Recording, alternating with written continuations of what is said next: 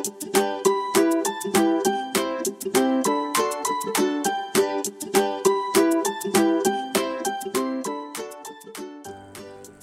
adik-adik, apa kabar hari ini?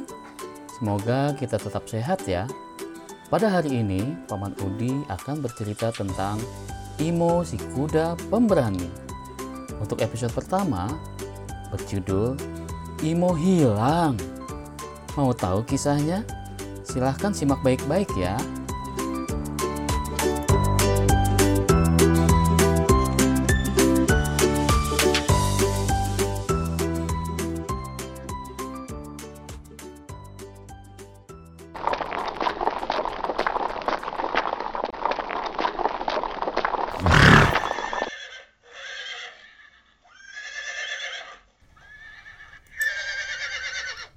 Suatu padang rumput yang luas terlihat sepasang induk kuda, ibu poni dan ayah Emo. Mereka sangat bahagia melihat anak-anaknya yang lucu dan ceria. Si sulung bernama Uda. Ia sangat gagah seperti kuda perang. Sedangkan yang kedua bernama Edo. Ia sangat kuat. Edo biasa mengangkat beban yang sangat berat. Sedangkan si bungsu bernama Imo. Badannya bulat dan jarang olahraga. Imo sering bermanja-manja dengan orang tuanya. Imo memiliki kegemaran mengejar kupu-kupu. Di dalam pikirannya, kupu-kupu adalah binatang yang paling bahagia. Memiliki tubuh yang indah, memiliki sayap, dan bisa terbang bebas ke sana kemari. Pada suatu musim di mana hari yang sangat tidak diharapkan oleh para keluarga kuda dan binatang lain pun datang, yaitu musim kemarau. Hamparan rumput yang luas berubah menjadi ilalang kering. Sungai-sungai yang biasa mengalir air jernih hanya terlihat bebatuan yang berderet di sepanjang aliran sungai. Ladang yang dikelola keluarga kuda kini tidak bisa ditanami. Sementara persediaan makanan di gudang sudah mulai menipis. Uda dan Edo berkeliling di sekitaran ladang untuk mencari makanan yang tersisa. Sementara ayahnya tak bisa ke mana-mana, dikarenakan ayahnya sedang sakit. Uda meminta izin kepada kedua orang tuanya untuk mencari makanan ke dalam hutan bersama si bungsu. Ayah, izinkan aku mencari persediaan makanan di hutan, ayah. Pinta si Uda. Iya, ayah izinkan. Silahkan kamu mencari makanan di hutan. Ajak adikmu Edo. Dia bisa membantumu. Jawab ayahnya.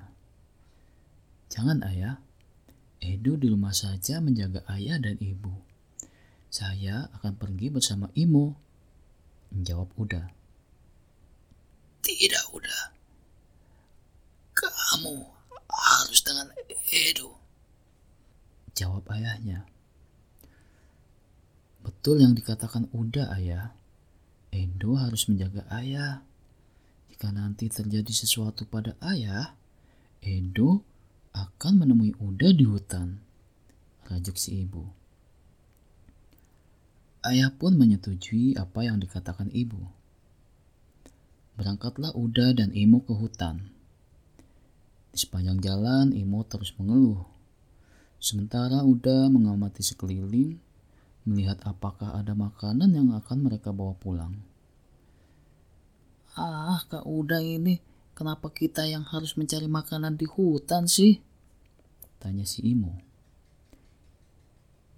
Imo, persediaan makanan kita kan sudah habis.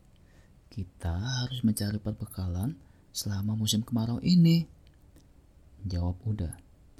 Ah, ini kan melelahkan. Kenapa kakak tidak mengajak Kak Edo saja? Tanya Imo. Imo, kamu kan laki-laki. Jadi kamu harus kuat seperti Kak Edo. Lagi pula, Kak Edo harus menjaga ayah.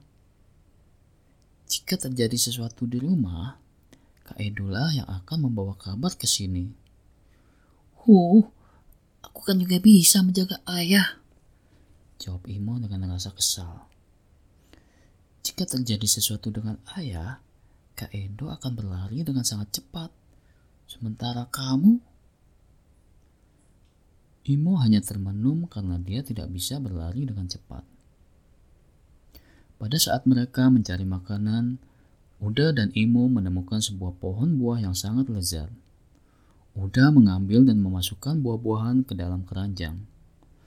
Sementara Imo masih saja menggerutu. Ia merajuk dan merengek meminta untuk pulang. Tetapi Uda selalu mencegahnya. Tanpa sadar, Imo melihat seekor kupu-kupu. Imo pun bergegas mengejarnya. Semakin dikejar, semakin jauh Imo meninggalkan Uda. Sementara Uda masih asik mencari makanan di sekelilingnya. Ketika selesai, Uda tidak lagi melihat Imo di dekatnya.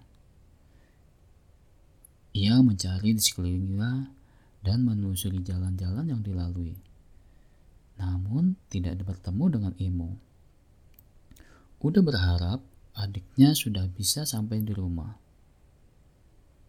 Sampainya udah di rumah, apa yang diharapkan tidak terwujud. Imo tidak ada di rumah. Udah bingung. Dia tidak tahu harus menyampaikan apa kepada sang ayahnya. Udah pun dimarahi oleh kedua orang tuanya karena tidak bisa menjaga Imo saat mereka pergi.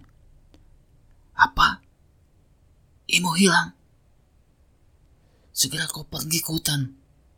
Dan jangan kau pulang jika tidak membawa adikmu. Nah, adik-adik, bagaimana kelanjutannya? Apakah udah akan pergi ke hutan?